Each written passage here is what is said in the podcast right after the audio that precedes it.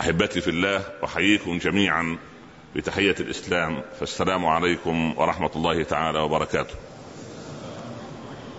طبتم وطاب ممشاكم وتبوأتم من الجنة مقعدا بإذن الله رب العالمين. هذا موضوع خطير ومهم أن نتكلم عن دور العلماء في مسألة التنمية الاقتصادية والتنمية الفكرية والتنميه الاجتماعية والتنمية البشرية. اولا الله عز وجل خلق الخلق انواعا ثلاثة.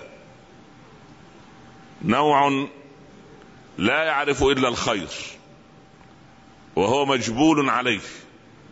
لا يفكر في الشر ولا تأتيه نوازع الشر ابدا. وهم طائفة الملائكة. يعني لا يعصون الله ما أمرهم ويفعلون ما يؤمرون. طائفة ثانية من المخلوقات لا تعرف إلا الشر ولا تفكر في الخير. هم عبارة عن إبليس وجنوده. اعاذنا الله وإياكم منه. وطائفة ثالثة مركب فيها جانب الخير وجانب الشر. وهو ابن آدم. فإذا تغلب في ابن آدم جانب الخير على جانب الشر صار عند الله عز وجل أفضل من الملك. وإن تغلب فيه جانب الشر على جانب الخير صار عند الله عز وجل أسوأ من الشيطان. الطائفة الثالثة طائفة يجتمع فيها الخير والشر. فأنا أرى الآن نصف الطائفة التي تحضر المحاضرة التي تغلب فيها خيرها عن شرها. ولا أرى ولكني أوقن وأنتم كذلك توقنون أن الطائفة الأولى تحضر معنا. فما من قوم جلسوا في مجلس أو في مسجد يتذاكرون كلام الله سبحانه وتعالى ويتدارسونه فيما بينهم إلا حفتهم الملائكة وغشيتهم الرحمة. وتنزلت عليهم السكينة ولو كشف عنا الحجاب الآن لرأينا الملائكة وهي يعني تفرد أجنحتها وتتزاحم بعضها فوق بعض حتى تبلغ عنان السماء. هذا لا نراه بعيوننا ولكن نوقن به أو نوقن فيه بقلوبنا. فالآن بفضل الله يحضر مجلسنا الآن الملائكة ومن هم خير من الملائكة وهم أنتم يا من تغلب جانب الخير فيكم على جانب الشر. وهذا من كرم الله سبحانه وتعالى. الأمر الذي يعني يجعلنا ندخل إلى المحاضرة راسا دور أهل العلم في مسألة التنمية. الإنسان مركب من جزئين. جزء عبارة عن قبضة من تراب الأرض والجزء الآخر نفخة من روح الله سبحانه وتعالى. واجتمع علماء الغرب منذ سنوات ثلاث أحد عشر عالما من تخصصات مختلفة. ليس فيهم مسلم واحد. قالوا إن إنسان العصر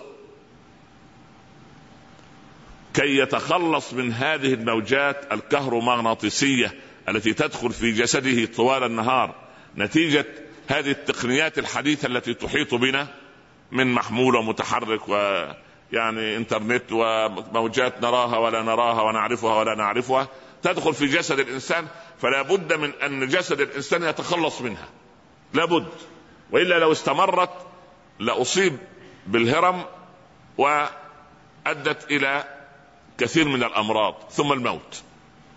قالوا بعد أبحاث مضنية لابد لانسان العصر إذا أراد أن يتخلص من هذه الموجات الضارة التي تدخل جسده أن يصنع حركة رياضية عدة مرات كل يوم تشبه حركة سجود المسلمين في الصلاة ولكن بشروط ثلاثة.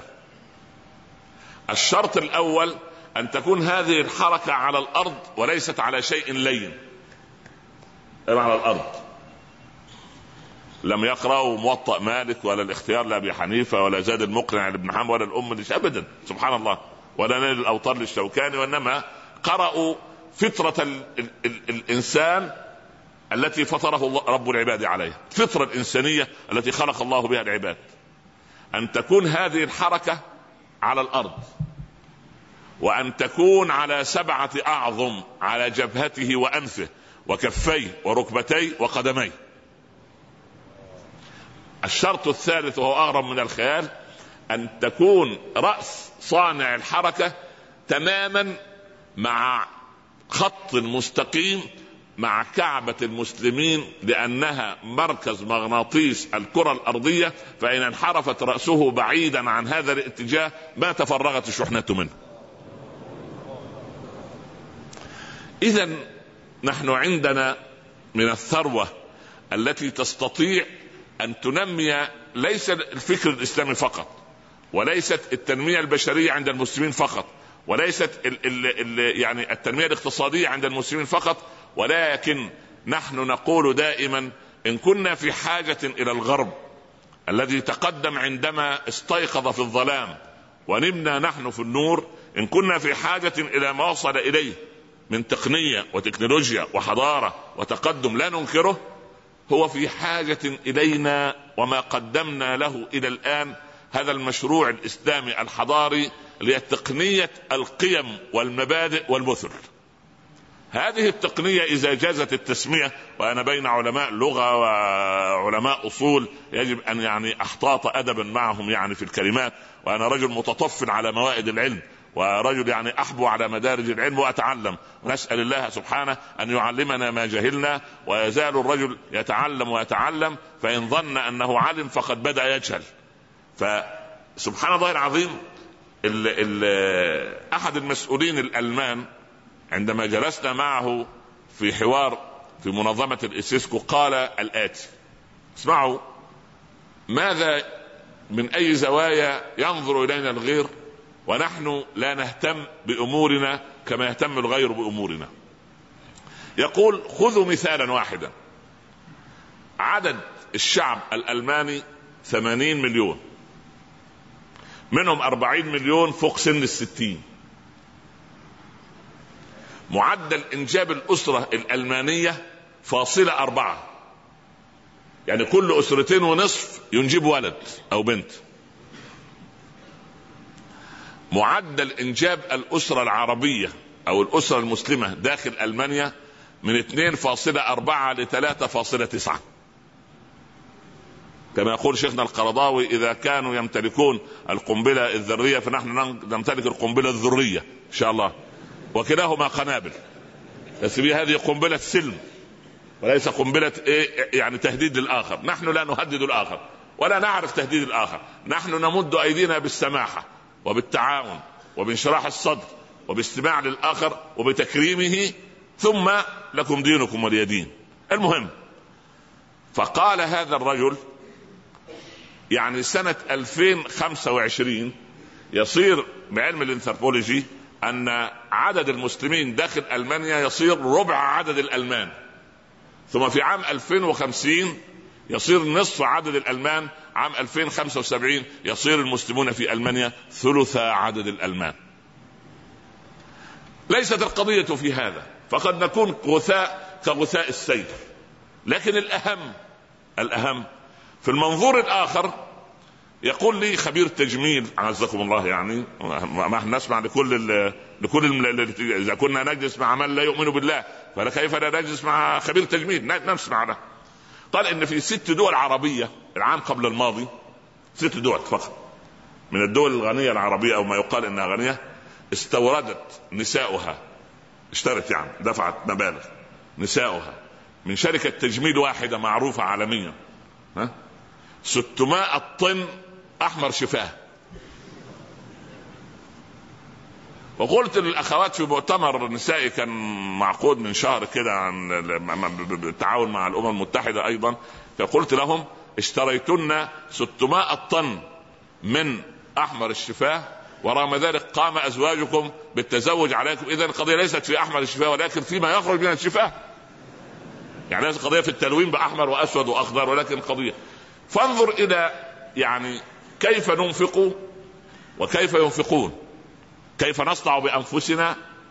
ولذلك الغرب الآن أنا أقولها وأنا رجل جوال في أرض الله الغرب الآن في انتظار المشروع الإسلامي الكبير في الحفاظ على قضية الأسرة التي دمرت هناك.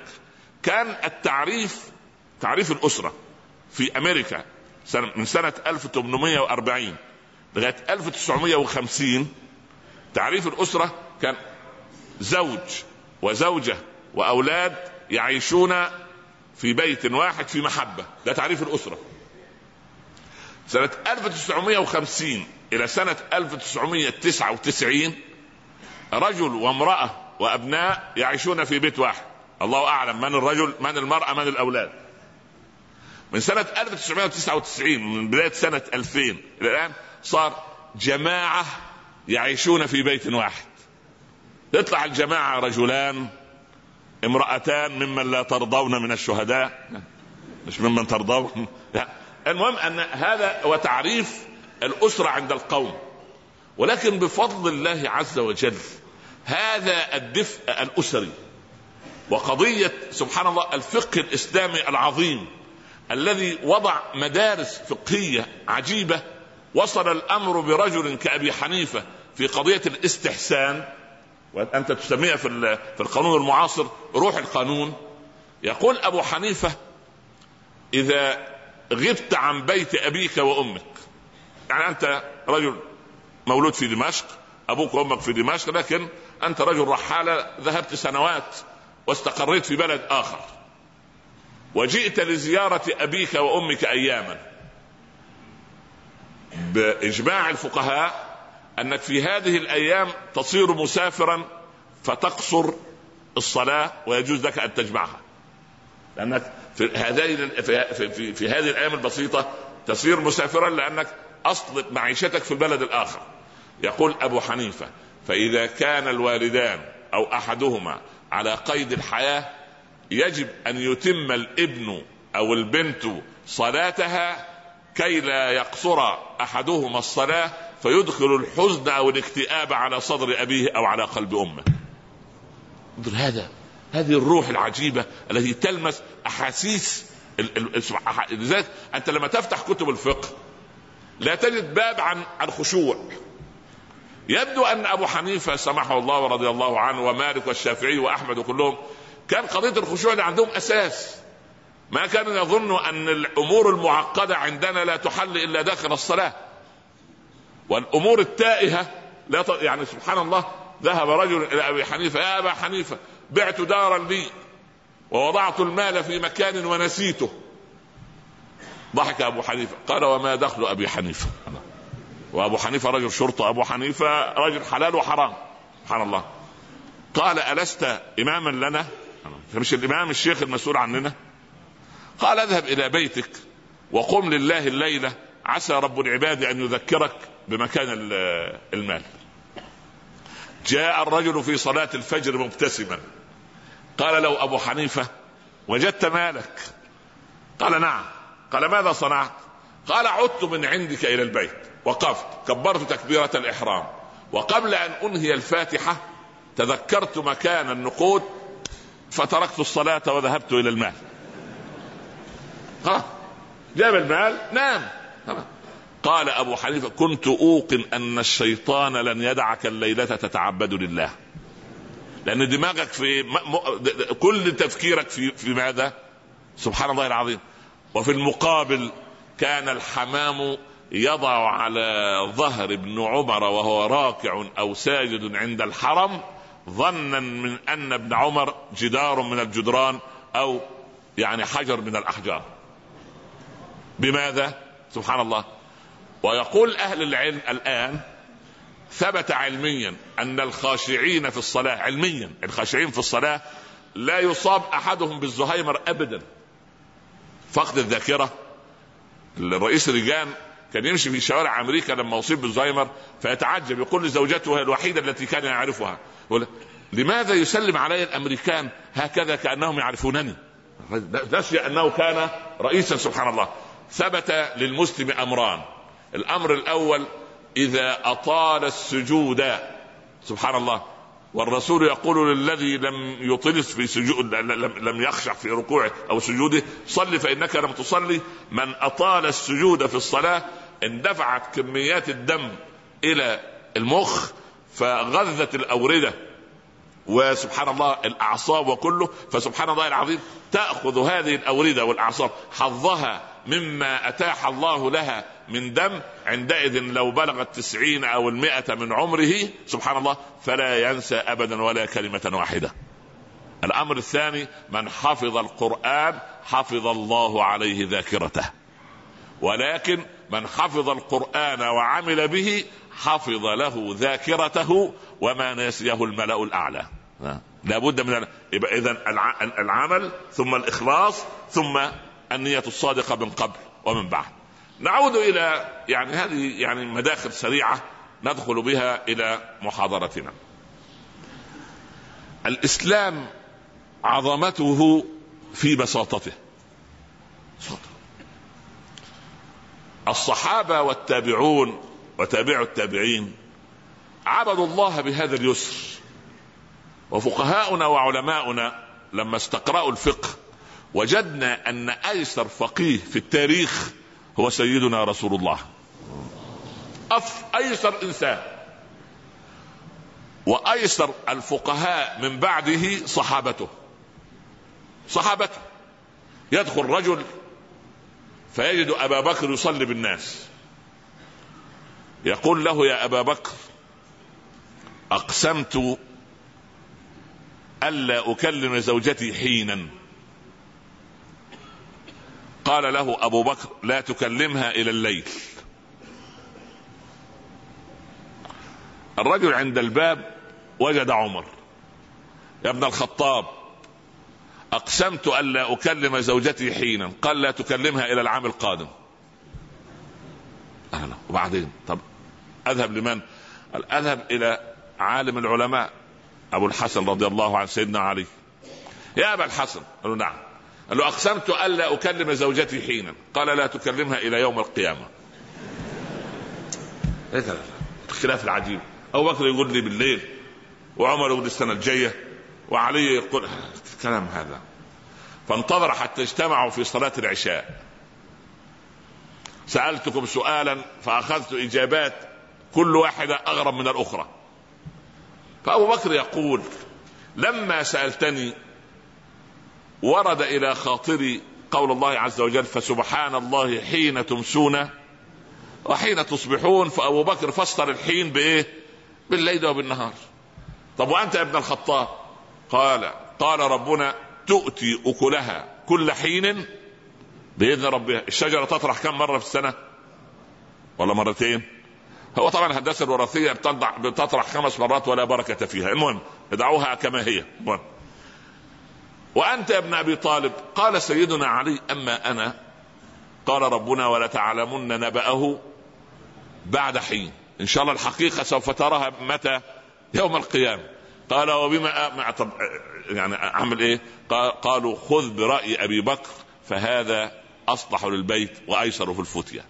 وما خير الرسول صلى الله عليه وسلم في أمر إلا واختار أيسرهما.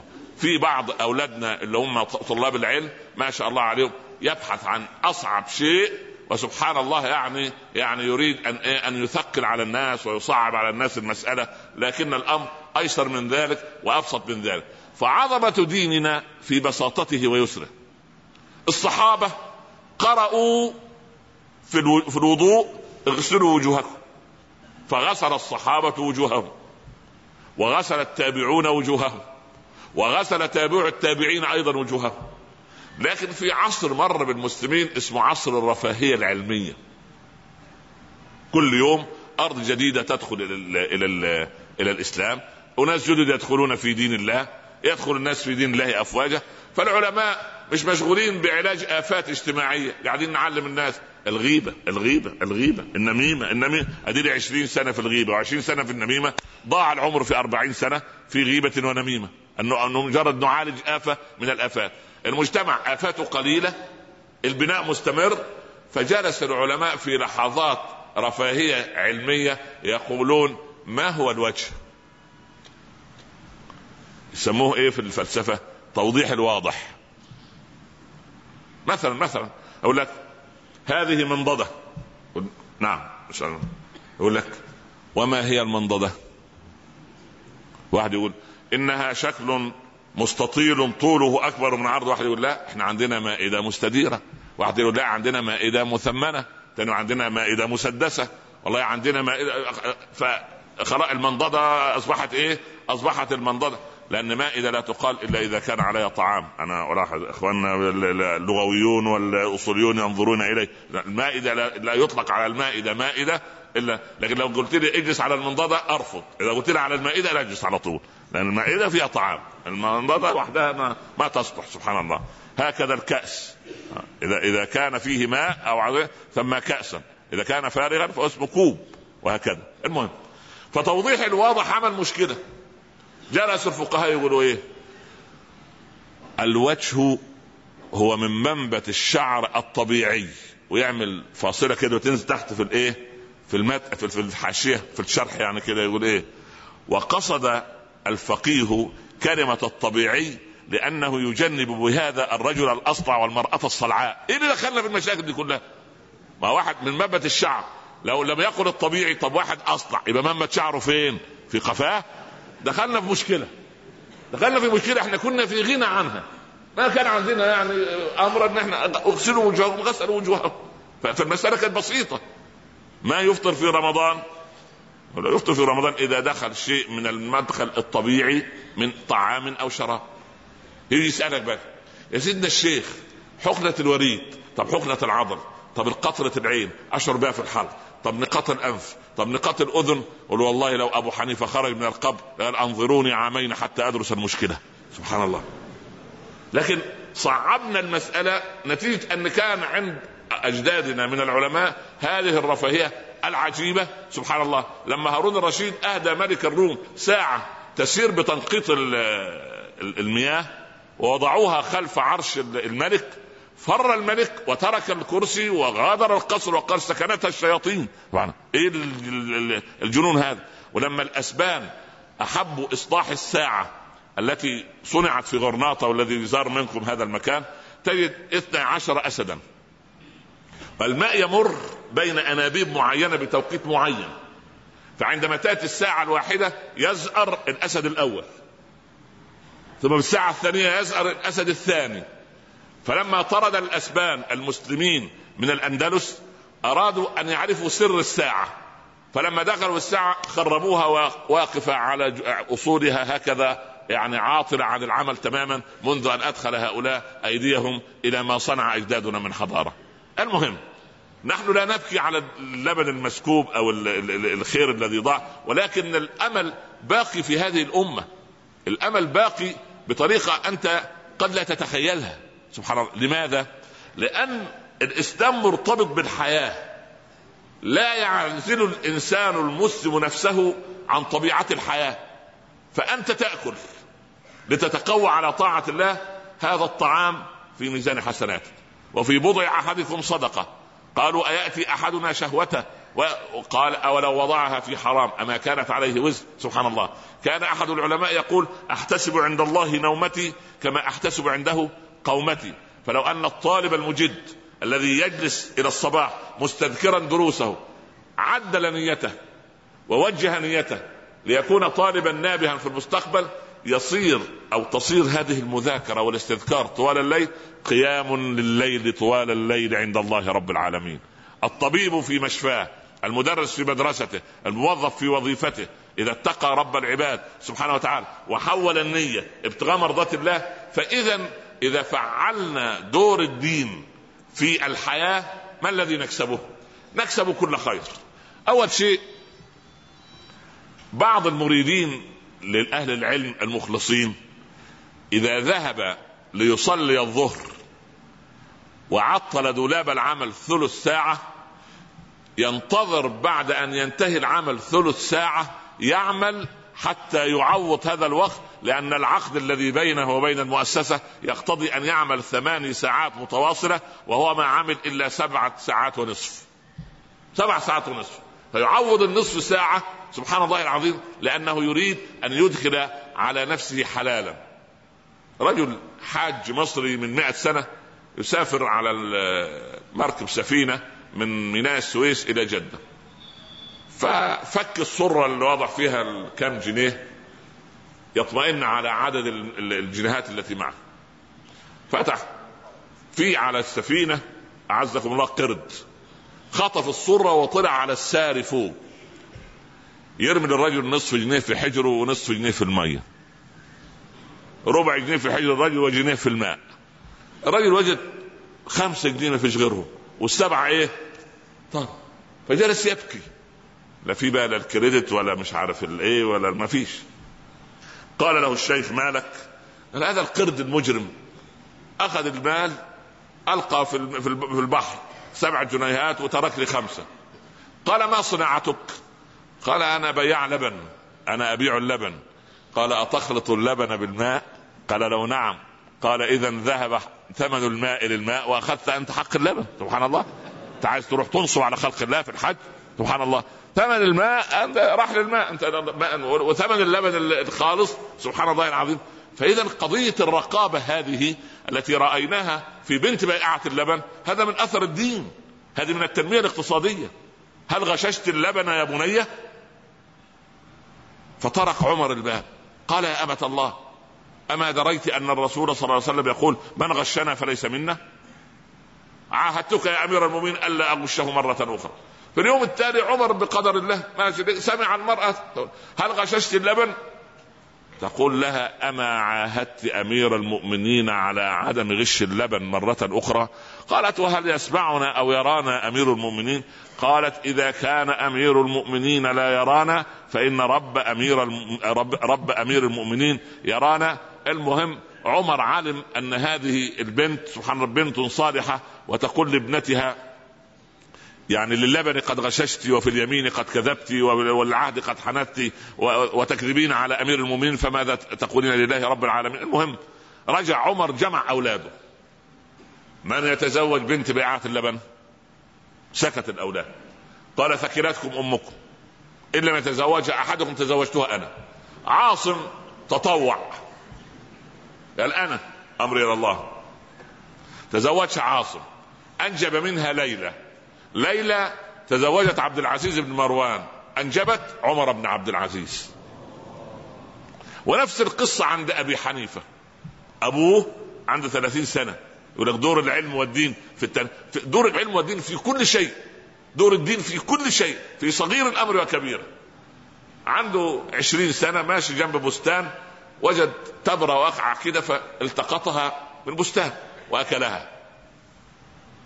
بعد ما أكلها بطنه لم تتعود الشبهة ولا الحرام.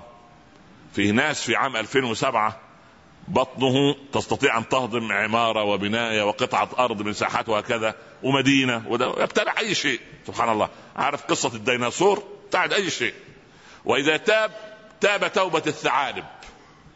هل تعرف توبة الثعالب؟ طب صلي على رسول الله. صلى الله عليه وسلم. يقال في القصص الرمزي الثعلب قطف عنقود عنب فجاء صاحب البستان يجري خلفه بعصا طويلة. قفز الثعلب على السور وقع منه عنقود العنب. ينظر إلى العنقود ولكن ينظر إلى عصا إيه، صاحب يعني المهم لما شعر باليأس التام قال الحمد لله الذي لم يجعل لنا في الحرام نصيبا. الحمد لله. هنعمل إيه؟ إحنا عليه الحرام يلا. بس هذا تائب رغم أنفه. ها هذا تائب حتى إذا حضر أحدهم الموت. ها قال إني تبت الآن. آه الآن وقد عصيت كما صنع فرعون. فلا نريد أن تكون توبتنا كتوبه هذا فالرجل من صلاحه شعر بمغص في بطنه تمغص بطنه لأنه لا يريد المسألة مش سهلة. فماذا يصنع؟ سأل عن صاحب البستان. فقال له أكلت تمرة من بستانك دون وجه حق. فإما أن تأخذ ثمنها وإما أن أعمل عندك وإما أن تعفو عني. طبعا الرجل وجد هذا الشاب الذي يبحث عن الحلال بهذا المنطق قال لن أخذ ثمنها ولن تعمل عندي ولن أعفو عنك. لو مسلم موديل 2007 خلاص يا عم أنت حر أنا جيت لغاية عندك. ها؟ فيه إيه يعني؟ نتوب إلى الله يعني هي التمرة؟ يعني إيه يعني ده ده كام ليرة كده ولا تعالى لله وخلصت المسألة؟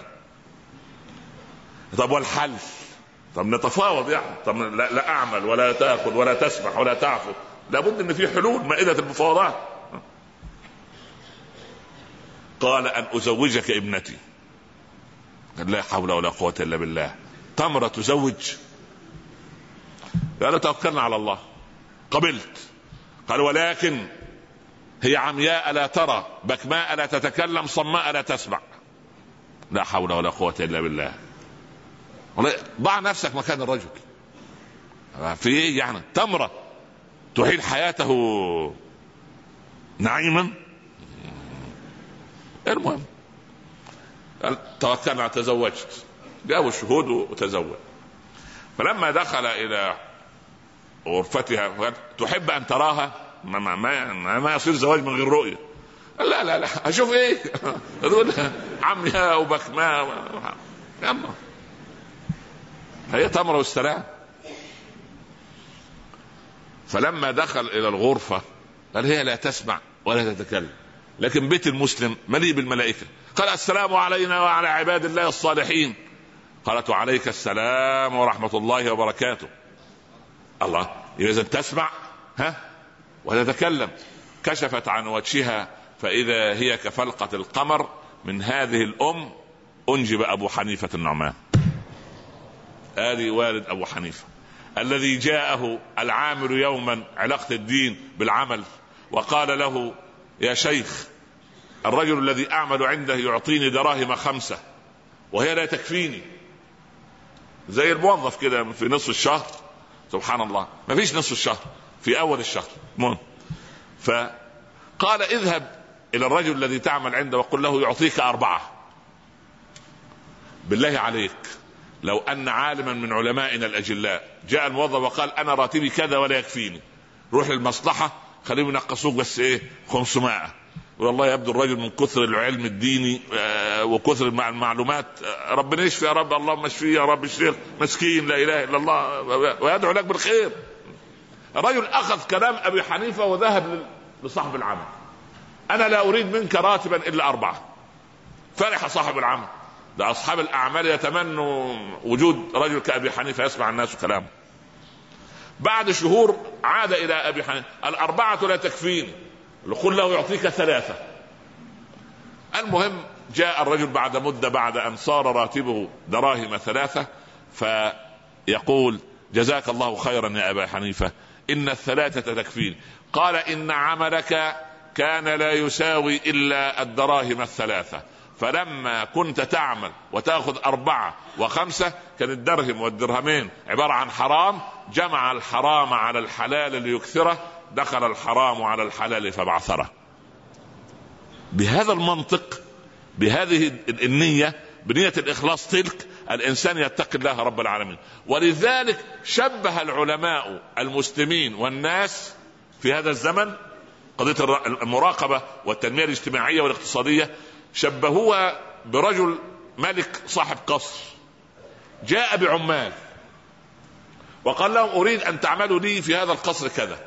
وآخر اليوم سوف آتي بنفسي وأعطيكم الأجور. غادر المكان.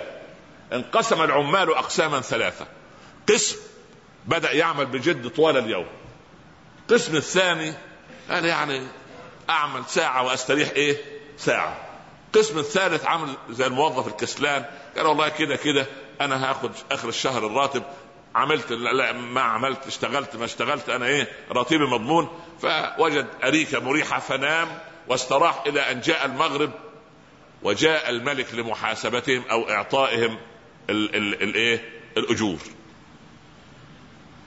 اكتشفت ثلاثة الأقسام الثلاثة يعني أن الملك ما غادر القصر وإنما كان يجلس في حجرة داخلية فيها شاشة تراقب العمال من أول اليوم إلى آخره. بالله عليك الذي نام طوال اليوم هل يقف الطابور ليأخذ أجره؟ أم يأخذ توبيخه؟ ولله المثل الأعلى.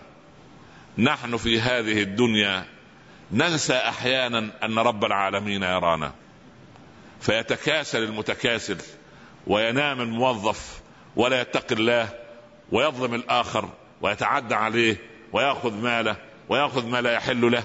ويمد يده إلى ما حرم الله سبحانه وتعالى. يا سعد أطب مطعمك. يعني تكن مستجاب الدعوة. فوالذي نفسي بيده إن العبد ليقذف باللقمة الحرام في جوفه ما يتقبل الله له عملا أربعين يوم لما يجيني إنسان يقول ابني متمرد علي. زوجتي متمردة علي. يقول له راجع مالك. راجع مالك. رجل عنده ستين سنة. أنجب بنتين كبروا وتزوجوا. وعلى كبر وعنده ستين سنة أنجب ولدا يقول يا سيدنا الشيخ دخلت الولد عنده خمس سنوات. جالس على الكرسي وحاطط رجليه فوق المنضدة في وجهي قال يا ابني عيب. أختاك الكبيرتان لا يجلسن أو لا تجلس واحدة منهما إلا إذا جلست. فعيب أنك تجلس وأنا واقف كمان تضع رجليك في وجهي قال له بصراحة أنا غير مستريح لك من ساعة ما ولدت. ويضحك الرجل. قلت على ما تضحك؟ على ما تضحك. راجع مالك. ما الذي يجعل هذا الولد متمردا؟ ليه اللي يخليه متمرد عليه؟ إيه اللي يخلي الولد يكون عاقا؟ لأن الله عز وجل إذا أطاعت الله طوع الله لك من حولك طوع لك وقتك بارك لك في وقتك وضع البركة. سبحان الله العظيم. يعني بالله عليك أمة أنزلت فيها سورة الحديد. لو نظرت إلى مئة آلة حديدية كم آلة صنعها مسلم؟ ولا آلة. ولا آلة. لو استيقظ الغرب يوما وقال أن هؤلاء الشرقيون أو هؤلاء المسلمين لا حاجة لهم بالإنترنت ولا الاتصالات الحديثة اقطع عليهم شبكة الإنترنت. نضرب أخمال لا تتوقف حياتنا جميعا. لماذا؟ لأن الأمر ليس في أيدينا. ودائما نقول إذا تكلمنا لا تقل أنا لست مسؤولا أبدا. كل واحد فينا راعي ومسؤول عن رعيته. المسألة هي مسألة أن الإسلام أنني أحمل أو يجب أن أحمل هم الإسلام. كيف أحمل هم الإسلام؟ أنا أقول ماذا قدمت أنا لدين الله اليوم؟ رجل كفيف في قرية بجوار الرياض من عشرين سنة كده أو أكثر. مؤذن في مسجد دي مهنته. قال لمن بجواره ما هذه الجريدة؟ قالوا جريدة كذا. قال اقرأ لي منها شيئا ولكن لا داعي للأخبار السياسية فأنا لا أحبها. طيب فتح الرجل. هذا المؤذن ما خرج من قريته ابدا. ابدا. فلما قرأ له من بجواره قال له إن البرج الذي يحمل ساعة بيج بن أصابه تصدع وإن المهندسين الإنجليز البريطانيين أصابهم الذعر ويعملون اجتماعات متتالية لإنقاذ البرج من التصدع. هو يقرأ مش واخد باله أن الرجل يبكي. المؤذن الكفيف يبكي ثم ينهمر في البكاء. قال له خير يا شيخ حمدان الله هو كان أبوك تركه لك في التركة في إيه؟ أنت أنت ما خرجت من القرية. قال كان عندي من الأمل أن أؤذن فوقه يوما. هذا إنسان يحمل همة كبيرة هذا يحمل همة سبحان الله. يعني يعني حتى في عالم أعزكم الله في عالم الحيوان في حيوان عنده همة عالية وفي حيوان أو حشرات عندها همة دنية. الهمم العالية تجدها عند النحل وعند الطير وعند كرائم ال ال ال ال ال ال الحيوانات التي ناكلها عندها همة عالية سبحان الله. وهناك من الحشرات والعياذ بالله في نوع من عزكم عارفين تعرفون الخنافس الخنفسات السوداء هذه سبحان الله. إذا جبت لك كومة من الورد والعطور والرائحة الطيبة وتضعها وسطها تختنق وتموت. ضعها في كومة السباخ والسماد والرائحة المنتنة تنتعش وتنمو. وبعض من المسلمين في مجلس الغيبة والنميمة الله وبعدين؟ وحصل إيه؟ وكذا. طب وليه؟ ولماذا؟ ولماذا طلقها تستحق وبعدين إيه كمان؟ سبحان الله. ينتعش. وإذا ذكر الله إذا ذكر الله وحده ها اشمئزت قلوب الذين لا يؤمنون بالآخرة. ها وإذا ذكر الذين من دونه إذا هم يستبشرون. سبحان الله. إذا هم يستبشرون فهكذا الإنسان يجب أن يكون عنده همة عالية. فكيف أخدم المجتمع الذي أنا فيه؟ لست مسؤولا أو لست فردا أعيش في جزيرة منعزلة. ابدا. نحن أمة يتواصى يعني بعضها مع بعض ويقترب بعضنا من بعض. وآخذ ما عند الآخر من الفضل. ولا داعي لوضع حواجز بيني وبين سواء بقية المذاهب أو بقية الأعراف أو بقية الأشياء. لا داعي لأننا ننصهر دائما في أمة واحدة. هذا الانصهار الذي يجب أن يكون إنما هو بحمل هم الإسلام. حمل هم الإسلام. لأن الشافعي لما ذهب إلى الكوفة صلى صلاة رأى الناس أنه خالف مذهبه. قالوا يا إمام هل نسيت مذهبك؟ قال كلا إنما احترمت رفاة أبي حنيفة. أبو حنيفة مدفون في هذه البلد ويجب أن نسير وفق منهج أبي حنيفة في هذه القضية. سبحان الله. يعني ما, ما, ما, ما وجدنا ابدا. سبحان الله. ما رأينا ابدا أن أن أن, أن هذا الخلاف الذي يحدث بين طلاب العلم يحدث بين الكبار. يا مالك يا إمام دار الهجرة ممن نأخذ العلم؟ يقول إن أردتم العلم النفيس فعليكم بالشافعي ابن إدريس. الكلمة تطير إلى مصر إلى الإمام الشافعي. مش الشافعي أول ما تصل الكلمة. يا اخوانا أنا من زمان أقول لكم أنا رجل علامة ولكن أنتم مش واخدين بالكم. يا جماعة قدرونا. الله يرحم والديك. الله. ابدا. أول ما تصل كلمة للشافعي يقول ماذا قال الإمام؟ قالوا سألناه ممن نأخذ العلم. قال إن أردتم العلم النفيس فعليكم بالشافعي ابن إدريس. قال كيف ذلك وفي المدينة مالك؟ معقول؟ معقول هذا الكلام؟ شوف ولد في البيت مثلا أو بنت فاشل أو فاشلة في التعليم يرسب سنة وراء سنة كيف؟ لكن لو مسلم صادق لو نحن نحفظ أبناءنا القرآن ونحفظ أولادنا الحفاظ على المواعيد أرى والله أعلم أن هذه أقوى تنمية بشرية. لأن الغرب يحقد علينا في قضية التواصل الأسري التي ما زالت موجودة. والحمد لله أن الجيل عاد مرة أخرى إلى قيمه وأصبح الأولاد الآن الحمد لله مرت الستينات والسبعينات بهمها وغمها. الحمد لله الآن المسلمين في حالة من الصحوة. أصبح الأولاد يقبلوا أيدي الأب والأم الصباح وعندما يأتون من المدارس أو الجامعات أصبحنا نرى الاحترام الكبير. أصبح الناس يلتفون مرة أخرى حول علمائهم. أصبح الحمد لله رب العالمين الأبواب أصبحت مفتحة بين العلماء والمريدين وأصبح كثير من الحكومات بفضل الله سبحانه وتعالى وهذا من كرم الله تترك المساجد ملأ بالناس فيها دروس العلم فيها مجالس العلم. هذه كلها تنمية بشرية هذه كلها تنمية اقتصادية. ولذلك المسلم الصادق لما يكون موظف ويستخدم هاتف المصلحة لأمر شخصي سبحان الله العظيم يعني يأتي للمصلحة بشيء من المال لأنه استخدم هذا في غير مكانه. وكان علي رضي الله عنه سيدنا علي لما يأتي لعمر وعمر يراجع بالليل حسابات بيت المال يقول له يا أبا الحسن أجئتنا في أمر من أمور نفسك أم أمر من أمور المسلمين؟ فيسأل سيدنا علي وما الفرق؟ يقول إن كان في أمر من أمور نفسك أطفأنا المسرجة. وإن كان في أمر من أمور المسلمين فقد أضأناها. إنما أنا والرعية كالوصي في مال اليتيم. إن كان غنيا فليستعفف وإن كان فقيرا فليأكل بالمعروف. هكذا شعور بالمسؤولية.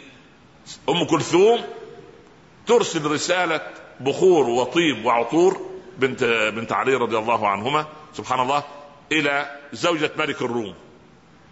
ترد عليها زوجة ملك الروم بعلبة كبيرة من الجواهر والحلي وصل الكلام ده إلى بيت عمر وقف على المنبر. أيها الناس إن زوجتي أم كلثوم بنت علي بن أبي طالب أرسلت إلى زوجة ملك الروم كذا بخور وطيب فأرسلت إليها حلي وجواهر. ألنا حق فيها؟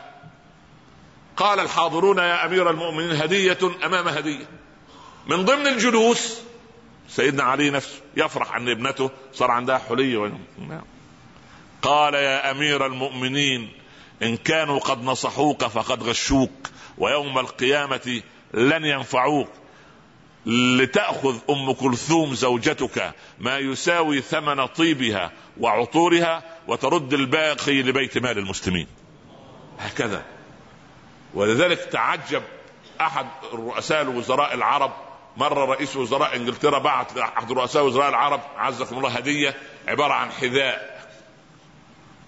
جديد يعني. هذه حد. ومع الحذاء ثمنه. فقال رئيس الوزراء لمدير مكتبه هذا الرجل لا يفهم في الإتيكيت. الله. بعد ثمنه. خمسين جنيه استرليني. قال له يا معالي رئيس الوزراء عندهم إذا وصلت هدية المسؤول إلى ثمانين جنيه استرليني وجب أن ترد إلى الحكومة وإلى الدولة لأنك موظف فلا تأخذ سبحان الله. فظن الرجل يعني أن دي فسبحان الله. فانظر إلى حتى أن كثيرا من القيم الغربية ما زالت بقضية الفطرة هذه. فنحن نقول عند وجود الدين عند الكبير والصغير وعند اللي له في الأمر والذي له في التبعية كل هؤلاء وجب سبحان الله أن لما أمسك عمر بسواري كسرى وسعد يرسله مع واحد غفل لا يعرفه أحد فعمر يسأل أما أرسل سعد معك غير هذا؟ قال لو أرسل معي غير هذا لا رأيته لا أنت ولا سعد ولا واحد من المسلمين. ما أنا ممكن كنت أخذ الأسورة؟ و... يعني ما طريق جنيف معروف أو أي طريق سبحان الله في إيه؟ فتعجب الرجل من أن عمر يسأل. فعمر يقول لعلي يا أبا الحسن إن قوما أدوا هذا إلى أميرهم لجد أمناء. قال يا أمير المؤمنين عففت فعفوا ولو رتعت لرتعوا. يعني مدير المؤسسة الصباح لما يكون العمل يبدأ من الثامنة وهو يأتي الحادية عشرة طب بقية الموظفين يعملوا إيه؟ إحنا نعرف آبائنا وأجدادنا اللي كانوا في وظائف كان سبحان الله الواحد منهم كنا نرى مدير المدرسة أو ناظر المدرسة زمان كان أول شيء وأول واحد موجود في في المدرسة أول واحد يستقبل الجميع سبحان الله. هذا شعور بالمسؤولية هذا وجود الدين وتفعيل الدين في الحياة. هذا كلام يعني مهم لأن الدين هو الحياة سبحان الله. عظمة الدين ما فصلت الدنيا عن الدين ابدا. لا إحنا أهل رهبانية لا رهبانية في الإسلام ولا أهل مادية يعني بحتة. نغرق أنفسنا في الماديه ابدا. فيعني المسلم يفرح بهذا الدين لأنه يفعل الحياة كلها. تفعيل الحياة بهذا الشكل. سبحان الله. الرسول صلى الله عليه وسلم وهو يعمل مع أصحابه في حفر الخندق ويقولون لو ويغنون لئن قعدنا والرسول يعمل فذاك منا العمل المضلل. فيقول اللهم لا عيش إلا عيش الآخرة فاغفر للأنصار والمهاجر. الكل يعمل. الكل يدخل في البوتقة سبحان الله العظيم. فعمر رضي الله عنه آه، ابن عبد العزيز أطفئت المسرجه فقام فأوقدها. قال يا أمير المؤمنين أمر أحدنا. قال قمت وأنا عمر ورجعت وأنا عمر. ولما داس دون أن يدري على رجل رجل نائم في المسجد الاموي سبحان الله فهب الرجل مذعورا قبل الفجر مسجد ظلام فأمسك بتلابيب سبحان الله الأمير ف أنت أعمى؟ قال عمر كلا. فالحاشية حول الأمام. معقول هذا الكلام؟ قال لما تغضبون من الرجل؟ قال يا أمير المؤمنين. قال يسألني سؤالا. أأنت أعمى؟ قلت له كلا. فسألني سؤال. والسؤال والسؤال حرام؟ وأنت أعمى؟ لا مش أعمى. طب خلي واحد يقول لك كده أنت لا نحن نحن يعني يجب قضية تزكية النفس. تزكية يا إخوة قضية التنمية الاقتصادية والاجتماعيه تأتي على شجرة الصبر. الصبر هذا شيء مهم. أنت إن لم تصبر على زوجتك انهدم البيت والزوجة إن لم تصبر على زوجها نفس القضية. قالوا للرجل الصالح لما لا تطلقها؟ يا أخي ما معقول؟ إحنا نحكم ونحن الحكمان نحن الحكمان إحنا قضينا أن تطلقها. قال لا. لماذا؟ قال أخشى أن يبتلى بها غيري. شوف رجل مصدات مصائب للمسلمين سبحان الله ما شاء الله. لا يريد ان ان ان, أن يبتلى بها غيره. هذه هذه يعني هذا هو الصبر الذي يجب أن يحتمله الغير سبحان الله. الصبر والله لم تصبر الزوجة ويصبر الزوج ويصبر مدير المؤسسة ويصبر الموظف. تضيع منا. امال ليه المسلم سبحان الله يتحمل لماذا كان الصبر نصف الإيمان؟ يعني يتحمل يا أخي. أنت قبل لما تكلمك زوجتك بطريقة سيئة اسأل نفسك سؤال قبل أن ترد. لو كان الرسول مكاني ماذا كان يصنع؟ بس فقط. لو كان الرسول مكاني ماذا كان يصنع؟ هذا هو السؤال. فقط. يعني ضع الرسول مكانك. صلى الله عليه وسلم. ضع خلاص. لما تضع مكانك المسألة تنتهي تماما. تماما. سبحان الله العظيم. فالمسلم وقاف عند حدود الله والإسلام بعظمته ينمي حركة الدنيا. آيات العبادات في القرآن مئة أو عشر ومئة آية. مئة وعشر آية فقط. لما تعمل نسبة وتناسب من مئة وعشرة تقسمها على 2000 6236 آية يطلع تقريبا جزء إلى 62 جزءا. يعني آيات العبادات في القرآن تمثل جزء من 62 جزء من القرآن. فأنت إن قمت بالعبادات كاملة ها؟ فحتى أصبح الآن يعني يقول عن فلان من باب الفضل يعني أن إذا تقدم عريسا ويصلي الفجر. طب يعني هو أنت عايز واحد من لا يصلي الفجر؟ يعني إيه يصلي الفجر؟ فأصبحت كأنها فضيلة. يعني اصبحت كانها فضيلة سبحان الله. فلا القضية أن العبادات في القرآن جزء من 62 جزء مما يحوي هذا الدين العظيم سبحان الله. ولذلك أنت لما تأتي للذي يذهب عمره كل سنة في رمضان وينفق الآلاف قول له هات أو الحج كل عام هات المبلغ هذا نزوج به شابين وفتاتين من الفقراء. لك لا لماذا؟ حتى سبحان الله اناني حتى في العبادة مع أن فقه الأولويات يقتضي أن هذه فريضة وتلك سنة.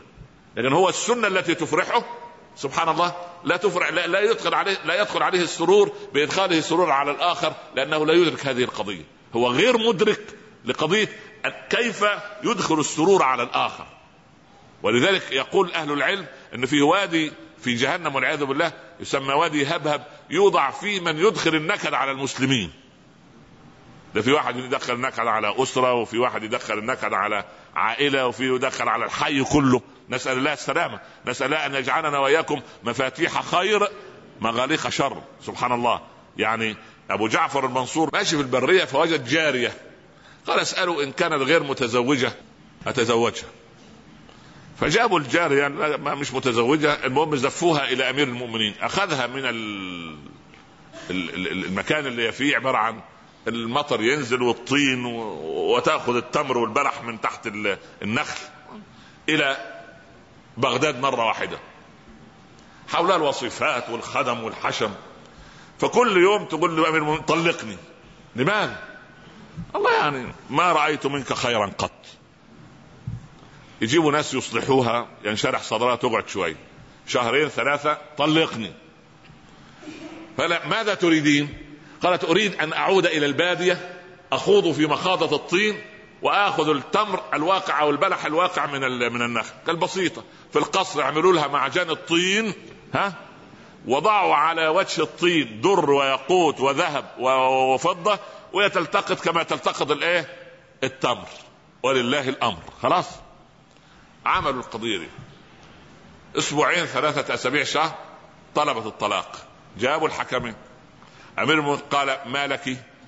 قال والله قالت والله ما رأيت منك خيرا قط. قال ولا يوم الطين. لا حول ولا قوة. حتى يوم الطين نسي. لا إله إلا الله. ففيه ناس بطبيعتها لكنها كانت تختلف عن هند زوجة الحجاج التي جلست لتمشط شعرها أمام المرآة وتندب حظها. ولا تدري أن الحجاج واقف خلفها يسمع. تقول وما هند إلا مهرة عربية سليلة أفراس تحللها بغل. لا ده لسه المصيبة جاية. كمان لسه. فإن أنجبت مهرا فلله درها وإن أنجبت بغلا فمن ذلك البغل. تنظر في المرآة. رأت من؟ الحجاج. فمن كبره رفض أن يطلقها. وذهب إلى خادمه وقال هذه عشرة آلاف تبلغها طلاقها في كلمتين. لو زدت الثالثة لقطعت رقبتك. لا حول ولا قوة إلا هما كلمتين تعلمها أن أنا طلقتها. لو قلت الثالثة رقبتك طارت. فذهب إليها. قال لها كنت فبنتي. كنت زوجة فإيه؟ أصبحت إيه؟ باين خلاص. قالت كنا فما فرحنا وبنا فما حزنا والعشرة آلاف هدية على هذه البشارة. توكل على خدها. المهم بلغ أمير المؤمنين بالقصة. فأعجبته شخصية هند. فانقضت العدة فطلب أن يتزوجها فوافقت على شرط أن يقود خطام الناقة الحجاج نفسه. حاذر أن تحارب من إذا استطاعت صنعت. هذه همسة في هذا الميكروفون.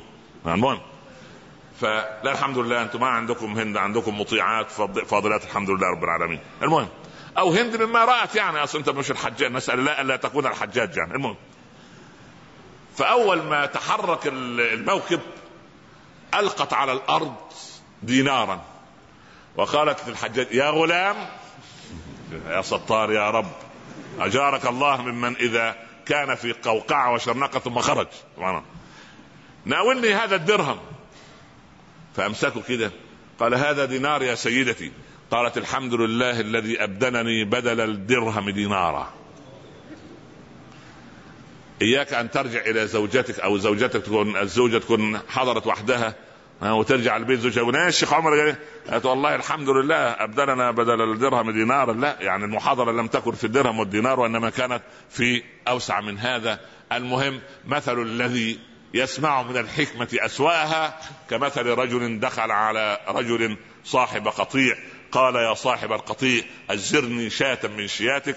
فقال من شياهك. فقال له ادخل فانظر فخذ بأذن أحسنها. فدخل الرجل فأخذ بأذن كلب الغنم. سبحان الله. ساب القطيع كله ومسك الكلب وماشي راح فين بالكلب؟ نسأل الله أن تكونوا من الذين واياه ونحن من الذين نستمع القول يعني نستمع إليه فنتبع أحسنه. أحبتي في الله الدين إذا أردنا أن نفعله في حياتنا فهو دين حياة. دين حياة. حياة في الدنيا بإعزازنا لدينه سبحانه. وبطاعتنا لمولانا وبإظهار عظمة هذا الدين في هذا الكون والكون كله منتظر أن نقدم له نموذجا صالحا وأرى أن الشام من أعظم النماذج التي نراها في وجود رقة القلوب سعة الصدور يعني بهجة وبشاشة الوجوه ثم هذه اللين وتلك الوسطية الموجودة عندكم بفضل الله. ننتظر منكم الكثير والكثير. يعني جزيتم عني خير الجزاء. نسأل الله سبحانه وتعالى أن يتقبل منا ومنكم. وكما قلت في محاضرة الأمس إن كنتم قد وجدتم في محاضرتي ما كنتم يعني تنتظرونه فالحمد لله رب العالمين. وإن كنتم ما وجدتم شيئا مما كنتم تتوقعونه فحسبكم الله ونعم الوكيل. وقولوا إنا لله وإنا إليه راجعون. وإن شاء الله أتمنى أن أرجع إليكم مرة أخرى ومرات إن شاء الله. والسلام عليكم ورحمة الله تعالى وبركاته.